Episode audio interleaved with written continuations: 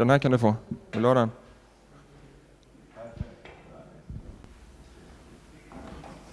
Oops. Tack så mycket.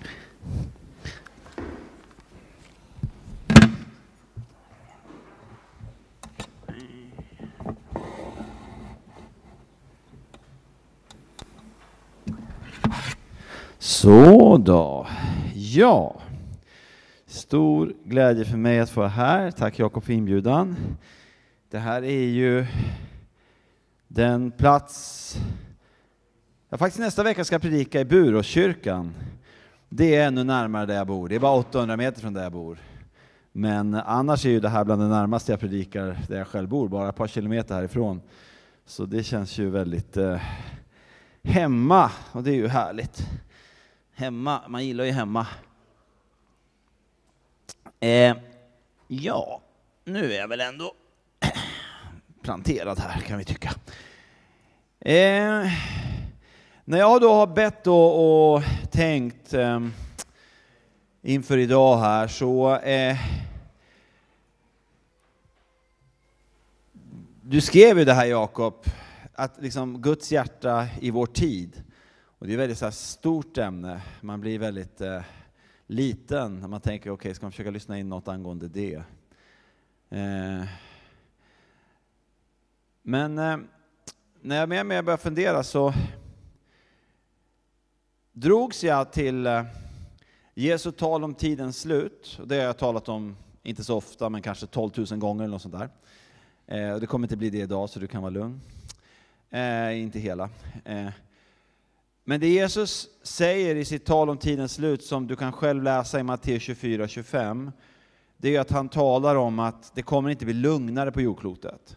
Det kommer inte bli lugnare i mänskligheten ju närmare vi kommer Jesu återkomst, utan det kommer storma mer och mer och mer. Eh, och samtidigt så nämner han ju detta extremt hoppingivande, mitt i att han har talat om stormen, och detta evangelium om riket ska förkunnas i hela världen till ett vittnesbörd för alla folk, sedan ska slutet komma. Och tänk när han sa det, då stod han med tolv enkla karar uppe på Olivberget.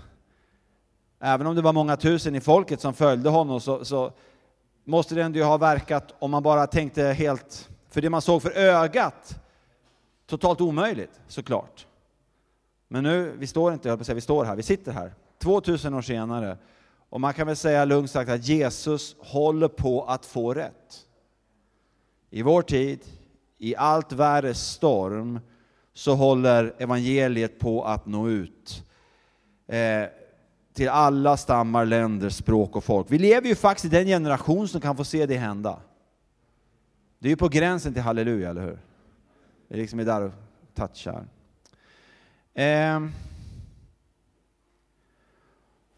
och Jesus, han mitt i att han talar om all nöd och all ondska som Gud kommer tillåta, eh, rasar värre och värre ju närmare vi kommer Jesu återkomst. Mitt i det så är ju Jesus väldigt tydlig med att det är bara han som har kontrollen, Fadern, Sonen och den helige Ande. Eh, och det kommer sluta väl. För han kallar alla dessa prövningar och skakningar för, i Matteus 24.8, födslovåndor. Och den största stunden i mitt liv som jag har varit med om, förutom att Jesus fiskar tag i mig, det är naturligtvis nummer ett. Men, men tätt efter det är ju de tre tillfällen jag stod och höll våra nyfödda barn i mina händer. Det är ju något makalöst. Eh, en enorm glädje. Så Jesus säger också att det kommer inte sluta med moll, det kommer sluta i dur. Men precis som en vanlig förlossning så kommer vägen dit att bli tuffare och tuffare och tuffare. Någonstans så. Eh, och jag tror, hur långt bort eller nära Jesu återkomst än är, jag skulle inte bli förvånad om det hände i vår generation, men det är bara Gud som vet det, så han får ta hand om det. Eh, men jag tror vi alla, på tal om vad ligger på Guds hjärta i vår tid, så tror jag vi alla känner av hur det skakar mer och mer och mer och mer. Eh, och eh, jag har en närstående som skulle iväg på en semesterresa med en vän. Och vännen avbröt semesterresan ett par dagar innan. Det var inte för att de hade en konflikt, utan det var bara för att hon var så oerhört eh, upp och nervänd av allt som skakade i världen. Så hon fixade inte att åka iväg just då.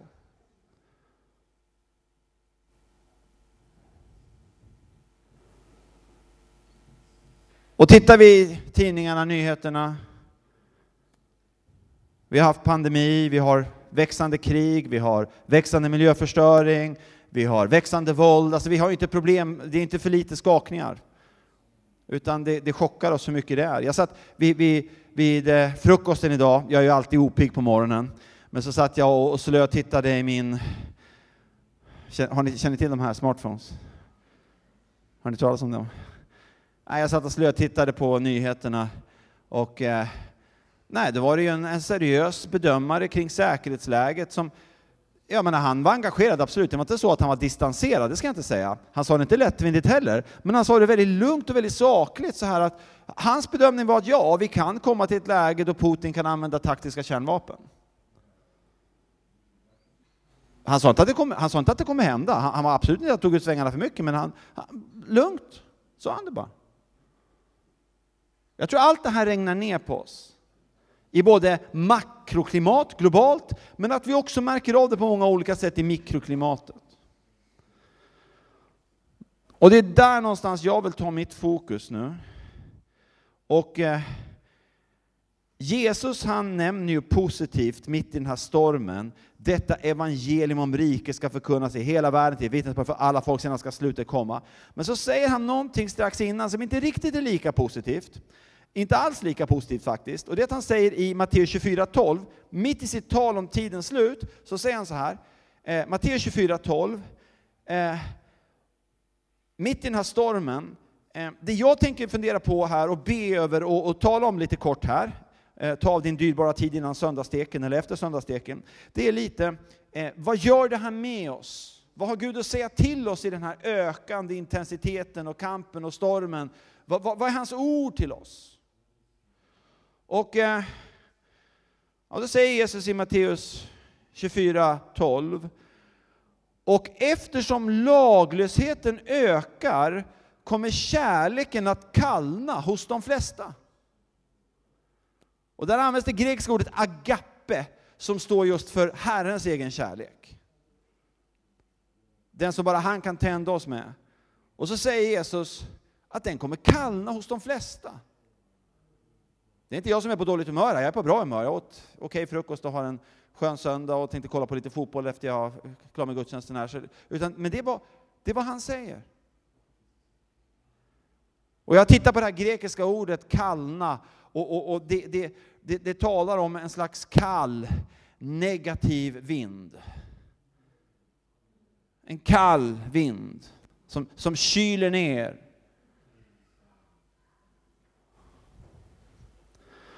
Ja, då tänkte jag att vi skulle få möta ett par människor av kött och blod, där de båda faktiskt brottas med att det kallnar och det värmer på. Lite om vartannat. Eh. Och du har kanske hört 7000 predikningar om det här, men det gör inte mig någonting alls, för jag kände att vi ska ändå lyfta fram de här personerna. Så, så det, det, det är Guds ord är ju nytt varje dag, halleluja, även om det är gång 7001 för dig. Och då tittar jag i Lukas 10, från vers 38, på tal om att det kallnar. Jag tänkte vi skulle få liksom möta människor av kött och blod, för Bibeln låter oss så ofta möta människor av kött och blod som vi kan liksom känna igen oss i. Och då står det så här i Lukas 10.38, på tal om att kallna. Eh, medan de var på väg kom Jesus in i en by, och en kvinna som hette Marta tog emot honom i sitt hem. Och det börjar ju väldigt positivt här, och jag är för övrigt så, så, Marta är en av mina största förebilder i Bibeln. Så jag är inte här för att trycka ner Marta, och det kommer att gå bra på slutet, jag lovar. Eh, men, men här börjar det väldigt bra. Hon tar emot Jesus i sitt hem, jag menar, vad, vad kan bli bättre än det? Och jag tänker att många av er som sitter här i kyrkan, du har valt att vika tid en, en, en dyrbar söndag för att sitta i kyrkan. Och det beror delvis tror jag på att du har valt, de flesta i alla fall här inne, du har valt att släppa in Jesus i ditt hem. Mycket bra. Men sen fortsätter det inte så bra här.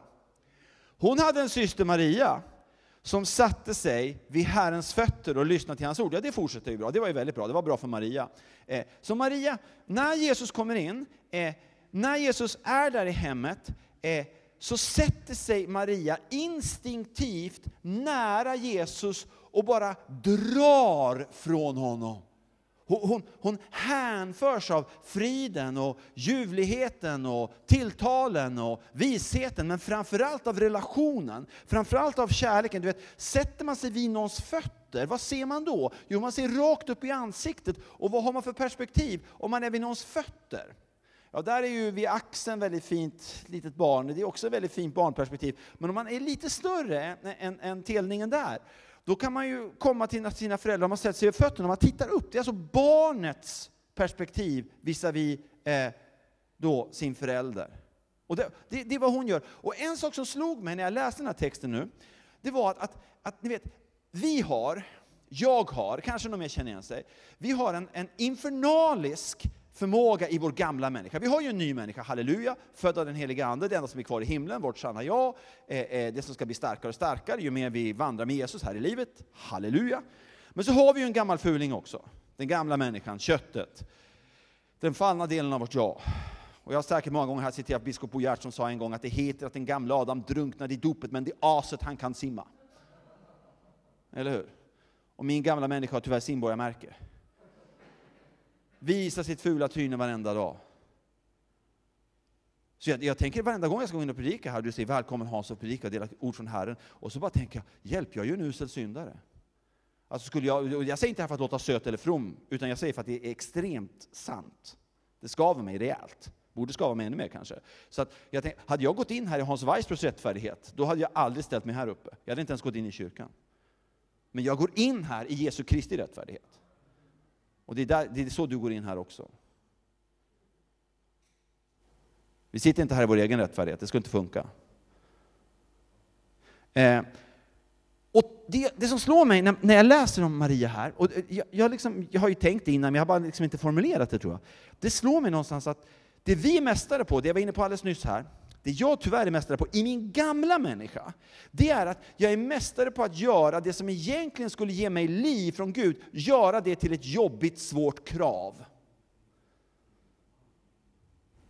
Bibelläsning blir ett krav, böneliv blir ett krav, umgås med andra kristna och vara levande i församlingen blir ett krav, vandra i sina nådegåvor, det blir ett krav.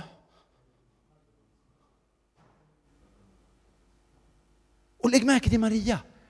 Det är, ingen, det är inget krav.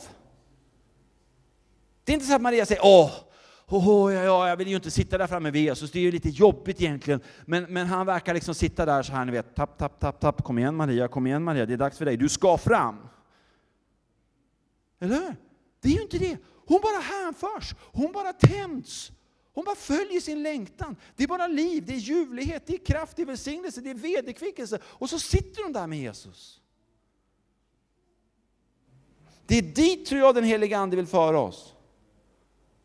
Till den platsen där vi märker att Jesus är med oss varje dag och att gå fram till honom en stund varje dag och sitta vid hans fötter varje dag på tusen och en olika sätt. Ibland en sekund, ibland två timmar, ibland en vecka, ibland en minut. Men att göra det smakar nåd och det är inte ett krav, det är en välsignelse.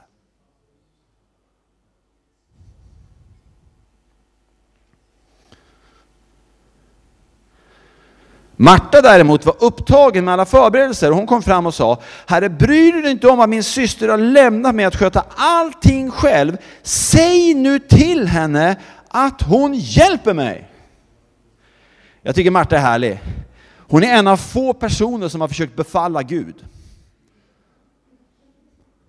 Det är inte många som har testat det, men hon har verkligen gjort det. Alltså, Marta var en person med auktoritet. Hon var en person som, som jag tror vi skulle kallat henne för dominant. Hon är van att domdera och styra och ställa, inte bara negativt, också positivt. Eh, men eh, det är ganska kul också, eh, när det står där hon kom fram, man kan översätta, nu, nu var det inte det hon gjorde, men man skulle kunna översätta det grekiska uttrycket, om jag inte missminner mig, att hon kom fram och ställde sig på Jesus. Men det, vi tror inte att hon stod på honom. Men, men alltså, hon tar verkligen en fysisk positionering. Om, om Maria sitter där, så står Marta så. Men hon ska strax bli påmind om att hon står framför Gud. Människa 100% men också Gud. Herren svarar henne, Marta, Marta. Lägg märke till namnet två gånger. Det är inte en slump. Det är absolut inte en slump. Marta, Marta. Det är på något sätt som att Jesus behöver nå fram. Han behöver nå fram, han behöver få ögonkontakt, han, han, han behöver möta henne. Och, och eh, Han säger precis direkt efter det, eh, säger han ju, du bekymrar dig och oroar dig för så mycket. Eh, och, och, ett av de här grekiska orden här, eh, eh det är väldigt starka ord för ofrid. Det är väldigt starka ord för of, oro. Och ett av de här ord, orden kan man, kan man översätta slitas hit och dit slitas hit och dit. Och då handlar det framförallt om ens innersta, i ens sinne, i ens hjärta, i ens jag. Och jag menar att i den här stormiga tiden är det lätt att vi smartphonifieras. Jag har inget emot min smartphone, jag älskar min smartphone, jag är lite kär i den, absolut.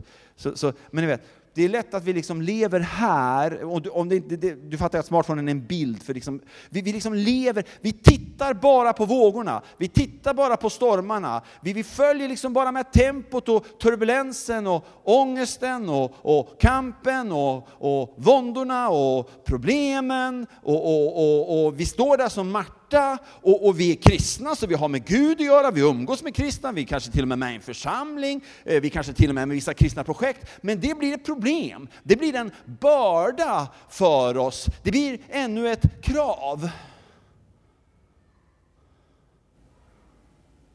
Och det blir ganska kallt här inne. Kärleken kallnar.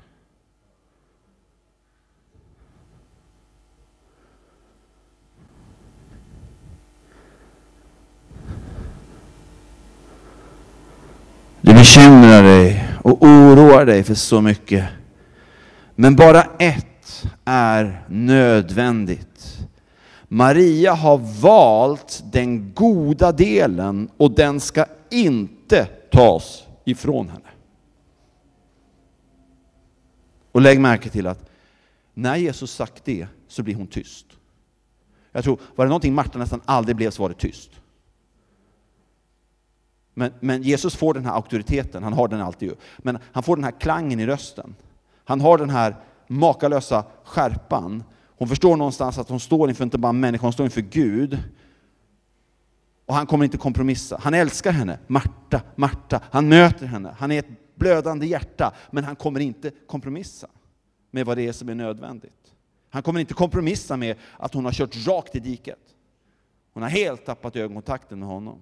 Det kommer han inte kompromissa med, han kommer säga det rakt ut som det är. Och han kommer inte heller låta henne kapa den andres frid.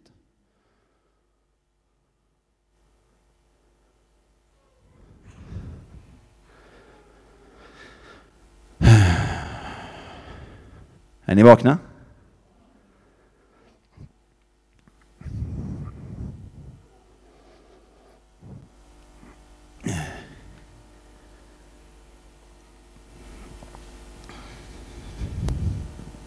Vi ska strax möta Marta igen. Men jag tänker att vi stannar kvar hos Maria nu. För vi har ju mött Maria. Hon är ju där. Hon, hon, hon vill vara din förebild den här hösten. Maria. Som utan krav, utan någon befallning, några måsten, bara dras till Jesus. Jag tror Herren vill att du idag kastar alla krav, all ofrid, allt som rycker hit och dit, allt dömande av andra, all splittring, all smartphoneifiering i negativ bemärkelse. Bara släng det på korset. För han, som bekant, vill varje dag alltid förlåta oss för allt. Och ibland tror jag vi brottas med det här med förlåtelse. Det kan man säga mycket om, men det har jag inte tid för. Och jag vill inte att predikan ska ta för lång tid såklart. Eh, men jag tror att i vår gamla människa är det ju omöjligt att tro på Jesu förlåtelse och hans nåd. I vår gamla människa så, så, lever vi ju enligt prestation. God prestation ger Guds kärlek, dålig prestation ger mycket mindre av Guds kärlek eller ingen alls. Vi har ju en själafiende också, djävulen. Han är bara en dålig förlorare, men han är ju aktiv. Han kan inte göra något som inte Gud tillåter, men han är aktiv. Och hör och häpna, han är smartare än dig. Det är ett overkligt att någon kan vara smartare än dig, jag vet det. Men, men han är Han är en fallen ängel sen urtiden. Och ett av hans hebreiska namn är Satan, Shatan, och det betyder åklagare. Och Jesus kallar honom för lögnens fader, alltså han är uppfinnaren av lögnen, han är mästare på att ljuga smart. Och Jesus kallar honom också för diabolo, djävulen, det gör också Paulus, och det betyder den som sliter isär, och han vill slita bort din ögonkontakt med Jesus. Han vill föra dig in i den negativa Marta-positionen i just det här läget. Det är dit han vill föra dig. Och jag tror att ett sätt han ofta använder det är att ge oss negativ, eh, jag brukar kalla det för andlig nackspärr. En gång fick jag nackspärr när jag var student i Uppsala. Jag fastnade med nacken så här. I tre dygn såg jag inget utom mig själv. Det är väldigt långtråkigt. jag tror han försöker ge oss alla andligt nackspärr. Alltså att vi ska göra oss själva godare, vi ska göra oss själva bättre, vi ska göra oss själva mer kärleksfulla, vi ska till och med göra oss själva mer andliga. Lycka till, säger jag. Många har försökt, ingen har lyckats. Det slutar bara i misär. Och när du väl har fått den här negativa nackspärren, då sätter han igång. Och så börjar han fokusera på, på den gamla människan i dig. Och så säger han där, han påminner och säger, jaha det var ju snyggt, du sitter i kyrkan här idag. Jag vet ju vad du tänkte för tre timmar sedan. Jaha, du är här i kyrkan idag, det var ju intressant. Jag vet ju hur lite du har läst Bibeln sista månaden. Jaha, du sitter här i kyrkan. Ja, men jag vet ju att du överhuvudtaget inte varit igång i dina nådegåvor nästan alls senaste månaderna. Hur frimodig är du att berätta om din kristna tro egentligen? Hur kärleksfull är du mot dina närmaste?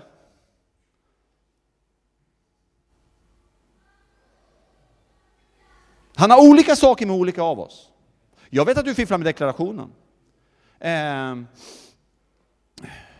jag vet att du ofta överdriver. Jag vet att du inte talar sanning särskilt. Du talar sanning absolut ibland, men du talar sanning när det passar dig. Och sen blandar du in lögn i olika hög grad när det inte passar dig att tala sanning. Jag vet vilka internetsidor du var inne på för två veckor sedan. Han saknar inte saker. Skjuta på olika av oss. Och här är luriga. Han uppenbarar om synd, det gör faktiskt den helige Ande också. Den heliga Ande uppenbarar också om synd, men nu gör det på helt olika sätt. Den onde uppenbarar om synd, eh, och han vill komma in med en sån här eh, grå, diffus, eh, nästan yrselfrämjande, eller den är yrselfrämjande, åklagelse, anklagelse, förkastelse, dimma. Så liksom du fastnar här, och plötsligt börjar han göra allting diffust, och du tittar här, och så säger han bara, ja, där ser du! Bullseye!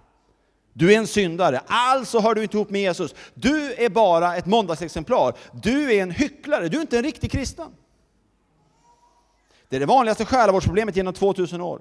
Människor som kommer till präster och pastorer och andra kristna för att få vägledning i desperat nöd och kamp för att de har fastnat här nere och de har tappat blicken på Jesu ansikte och de har tappat tron på att Jesus vill förlåta dem varje dag, att han har dött på korset för just dem.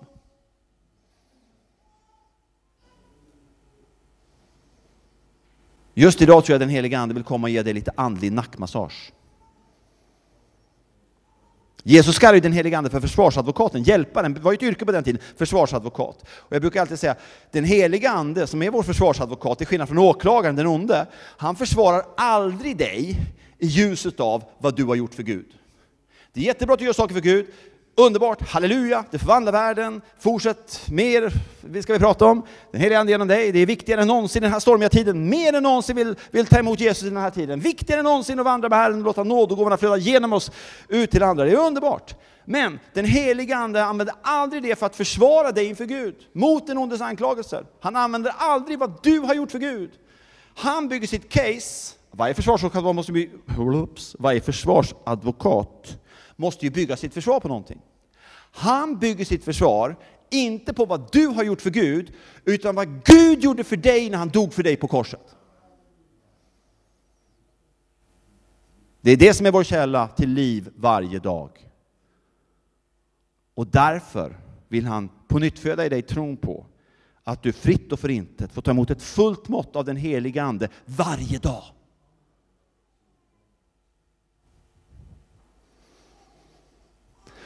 Och en bibeltext jag fick på det här temat, eh, det är då mm, mm, mm, mm, mm, mm, mm, mm. eh, den här texten kom bara till mig. Jag tror den är till någon här inne. Den är till mig i alla fall. Så här. Eh, eh, Matteus 18.21. Då kom Petrus fram och frågade Jesus, Herre, hur många gånger ska min broder kunna synda mot mig och få min förlåtelse? Upp till sju gånger. Ni kommer ihåg texten va? Jesus sa till honom, jag säger dig, inte sju gånger, utan sjuttio gånger sju. Så Jesus säger till Petrus att han bör som kristen förlåta någon som syndar 490 gånger per dag. Alltså då får man jobba för att göra någon irriterad 490 gånger på en dag. Det, det är ju typ, jag vet inte hur, det, men det, då, är man, då har man en riktigt dålig dag. Eller hur? Men vet när jag läste den här texten så, så var det som att den helige Ande kom till mig och sa Hans, varför har ni svårt att tro att jag fullt ut älskar er och vill förlåta er i kraft av mitt blod varenda gång ni ber om förlåtelse. När jag befaller mina tjänare att förlåta varandra 490 gånger per dag, tror ni jag förlåter mindre?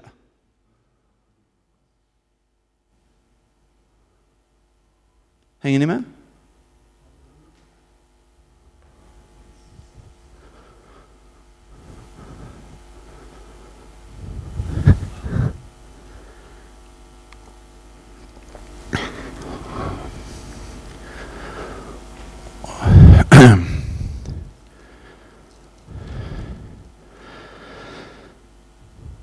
Och Jesus han talar om elden, eller hur? Kärleken kan kallna om man inte tar emot Herrens eld. Hans agape handlar det om, hans utgivande kärlek. Som i högsta grad är kopplad till nåd och förlåtelse såklart. Eh, och då bara ska vi få möta Martas comeback alldeles precis här. Eh, men jag vill ge dig bara en profetisk bild från tempeltjänsten, tabernakeltjänsten angående att brinna av den helige Andes eld. Det står så här i tredje Mosebok 6 från vers 12. Gud befaller angående tempeltjänsten, tabernakeltjänsten, om elden, på tal om att brinna av Herrens agape, så står det så här. Men elden på altaret ska hållas brinnande och får inte slockna. Varje morgon ska prästen där tända ny ved. Och på veden ska han lägga brännoffret och bränna fettstycken av gemenskapsoffret. Elden ska alltså hållas brinnande på altaret. Den får inte slockna. Det Maria hade fattat, det var att Jesus, han var en levande brasa. Så kom man bara nära honom man brinner inte i egen kraft, man brinner inte för att man själv är så from eller så frimodig eller så duktig eh, eller så makalös. Utan hon förstod att jag brinner ingenting utan honom, jag är en fattig desperat syndare som behöver hans eld. Och så bara drog hon sin nära och woff Så brann det. Och här från tabernaklet lär vi oss ett ord till dig i höst. Tänk att du varje dag får äta av hans ved. Här har du sju särdeles ved. Ved är ju dyrare än någonsin i dessa energitider. Vi har den bästa veden som existerar i hela universum. Här har du ved. Det brinner bättre än den bästa björkved. Och varenda dag får du äta av den här. Eller hur? Bönesucken till Fadern i Jesu namn som tar tre sekunder att be. Det är ved. mötet med en annan kristen.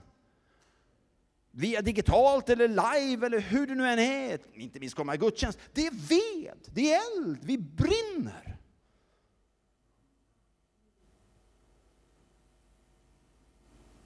Och det är, inte minst, elden är inte bara för den lyckade, för den duktiga, för den som verkligen har, har skött sig suveränt. Elden är för den som stapplar fram och helt har förlorat modet. En som fick bli tänd på nytt av Herrens eld var ju Elia. Elia, han har tappat sugen fundamentalt, han vill faktiskt dö. Första Kungaboken 19.4. Själv gick han en dagsresa ut i öknen, där satt han sig under en gingsbuske och önskade sig döden och sa, nu är det nog Herre, ta mitt liv, för jag är inte bättre än mina fäder. Han säger en lång harang på hebreiska, och sen sammanfattar han det, han säger ett ord upp till Gud, som kanske fler kan känna igen sig i. Han säger ett ord, han vrålade förmodligen, innan han bara går rakt ut för att ta sitt liv. Han skriker rakt upp, Rav!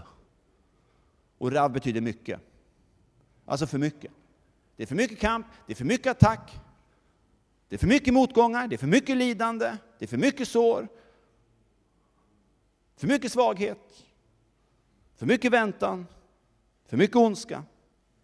Men Herren möter honom. För vad, vad är det står? Vers 5. Elia la sig ner under jingstbusken och somnade. Och lyssna nu här, änglar, på hebreiska betyder ängel malaka, betyder budbärare. Änglar gör aldrig någonting som inte Gud har befallt dem att göra. Alltså änglarna, till skillnad från oss, gör exakt det Gud har befallt dem och inget annat. De är Herrens väldiga kämpar. Inga förvuxna bebisar på molntappar, utan Herrens väldiga kämpar. Och då står det, men en ängel, Malaka, rörde vid honom och sa till honom, stig upp och ät. Jag älskar att Herren befaller ängeln till Elia, som har tappat sugen, att röra vid honom. Har du kommit hit som har tappat sugen? Har du kommit hit som har tappat elden? Har du kommit hit som har tappat det mesta? Kanske snudd på liksom, eh, tycker att, att, att livet är totalt, det, det, det, det är mycket mer börda än vad det är någonting annat.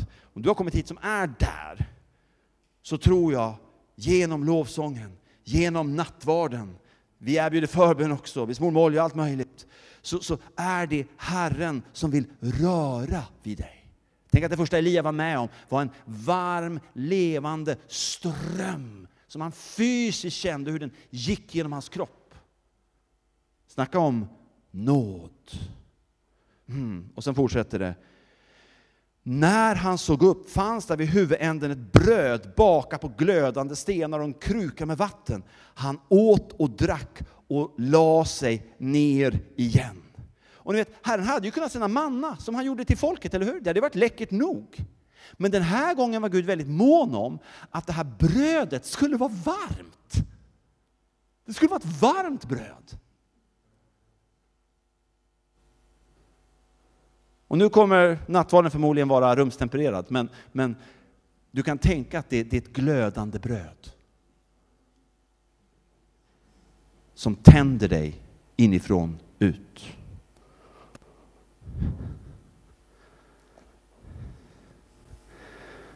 Ska vi börja gå och randa mot amen.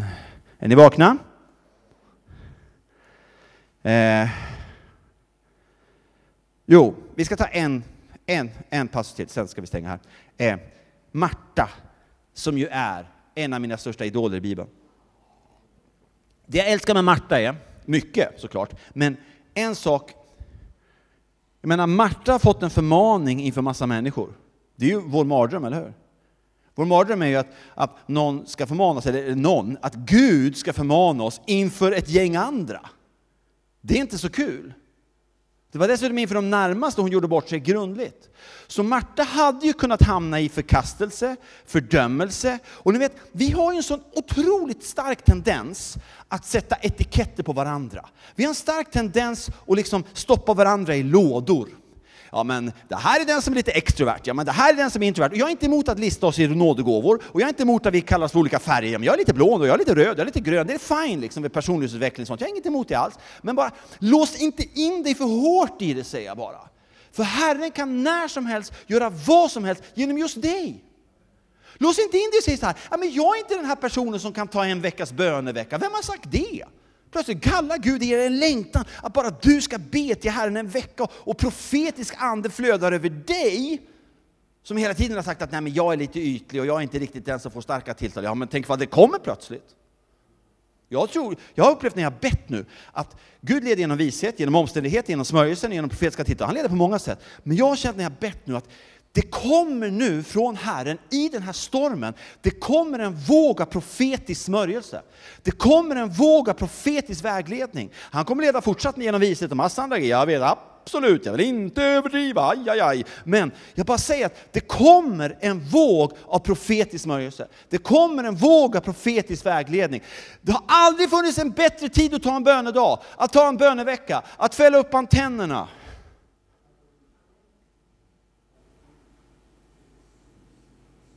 Jag hade en enorm bönegrupp en gång. Jag hade, jag var en del av. Sex personer, det är imponerande. Jag vet att nu är ni alla avundsjuka. Sex personer. Och vet, vi skapade som alla bönegrupper våra ritualer. Så vår ritual var liksom att vi träffades, och jag raljerar inte, det här var jättebra. Vi satt oss i våra vardagsrumssoffor, vi har väldigt bekväma vardagsrumssoffor, och så åt vi marmeladmackor. Och jag gillar både marmelad och macka, och kombinationen tycker jag är väldigt god. Och så, så var det mycket fika med marmeladmacka, och sen till slut var det lite bön. Och det blev mer och mer marmeladmacka, det blev mindre och mindre bön. Som det ofta är för en del bönegrupper. Inte för din alltså, men andras. Och så skulle jag leda bönegruppen plötsligt, så, så bara kände jag hur Herren hoppade in bara så, Hans vi skippar marmeladmackorna idag. Eh, det är inte det att inte Gud gillar marmelad, det är han säkert, liksom. men just den här gången bara, nej vi skippar det. Ja, så vad ska vi göra nu då? Nej, du ska lära dem att bönevandra. Va? Vad menar du? Det är oktober, det är lite lätt duggregn. Eh, det, det, det är liksom, klockan är 17.30, det börjar skymma. Det, eh, oktober, Mölndal, duggregn, det är liksom den minst karismatiska eh, vädertypen jag kan tänka mig, men det var bara att göra, liksom. Gud ville. Så jag, jag samlade alla på altanen utanför och jag sa det blir inga marmeladmackor idag. Alla såg lite besvikna ut. Och så sa jag så här, nej sorry, det blir inte det. Och så bara så ja men vet jag brukar bönevandra ibland va? och det, det, brukar verkligen ge mig någonting. Eh, och, och, det är bara att man, man ber Herren ska tala, så en bibel i din hand, eh, och sen bara tänker du nu, tänk att Herren kanske talar på något sätt. Det, det kanske blir fel, det är fine. Det, det, det, gör inte någonting, det är lugnt. Vi, vi är som barn som ska öva oss här. Men upp med antennerna, bara se om Gud säger någonting till dig. Det kan vara ett tilltal inifrån, ett bibelord du får, det kan vara någon som smsar dig, det kan vara en lovsång du blir påmind om, det kan vara en människa du möter, det kan vara ett samtal du hör, det kan vara en vägskylt du ser, men på något sätt så talar Jesus till dig, personligen. Ja, och så, så här, om 25 minuter ses vi vid Krokstedtsvallen, exotiska Krokstedtsvallen, tänkte jag så okej. Okay. 25 minuter nu, tänkte jag det här kommer aldrig funka, jag hade väldigt stark tro för det här, jag tänkte det kommer absolut inte funka. Så jag hade förberett en undervisning för, för min, de fem andra som var med i bönegruppen. Jag hade förberett en undervisning, varför funkar inte de här 25 minuterna? Vet, väldigt trosvisk, trosviss var jag. Så. Ja, men jag hade jättebra undervisning att förklara för dem varför det här inte fungerade de här 25 minuterna nu. Och så ses vi efter 25 minuter, det blev väldigt långtråkigt för mig. För det var ingen som ville lyssna på mig. För de var helt uppfyllda med vad Gud hade sagt under de här 25 minuterna. De bara stod och bubblade med varandra fram och tillbaka. De var helt uppfyllda. För de hade fällt upp antennerna i Mölndal i oktober under duggregn mellan 17.30 och 17.55, lite sömndruckna efter arbetsdagen, och ändå hade Herren talat. Kan det vara så att han är där ute? Att han talar? Och då Martas comeback här den får gå snabbt nu. När Marta fick höra att Jesus hade kommit gick hon ut och mötte honom, men Maria stannade kvar hemma. Lägg märke till att nu plötsligt, Marta har inte fastnat i fördömelse och förkastelse. Marta har inte låtit någon spika på liksom en, en, en skylt på pannan, oandlig, hopplös, sysslar bara med det praktiska. Och vem har sagt att det praktiska inte har med det andliga att göra? Bland de starkaste profetiska människorna jag någonsin har mött med stark profetisk nådegåva, de håller på med massvis av praktiska saker också. Det finns ingen som helst motsats. Hon hade inte låtit någon spika på liksom den här, hon hade rivit av den och börjat söka Jesus i ödmjukhet. Hon hade tagit emot hans förlåtelse och nu var det hon som var tänd och det var Maria som var på hälarna. Maria som innan hade varit så, så på, på tå, nu är det hon som faller av. När Marta fick höra att Jesus hade kommit gick hon ut och mötte honom, men Maria stannade kvar hemma. Marta sa till Jesus, Herre om du hade varit här skulle min bror inte ha dött. Men också nu vet jag att Gud kommer ge dig vad du än ber honom om. Jesus sa, din bror ska uppstå.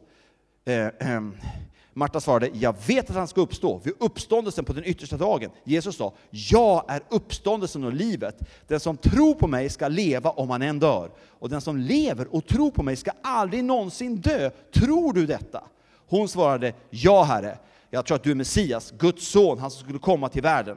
Och jag är verkligen på väg till Amen, men jag vill bara säga, kan ni tänka att det är Marta som fick fram de här Jesusorden som har lästs på minnesstunder och begravningar för miljarder människor genom 2000 år. De kom från Marta.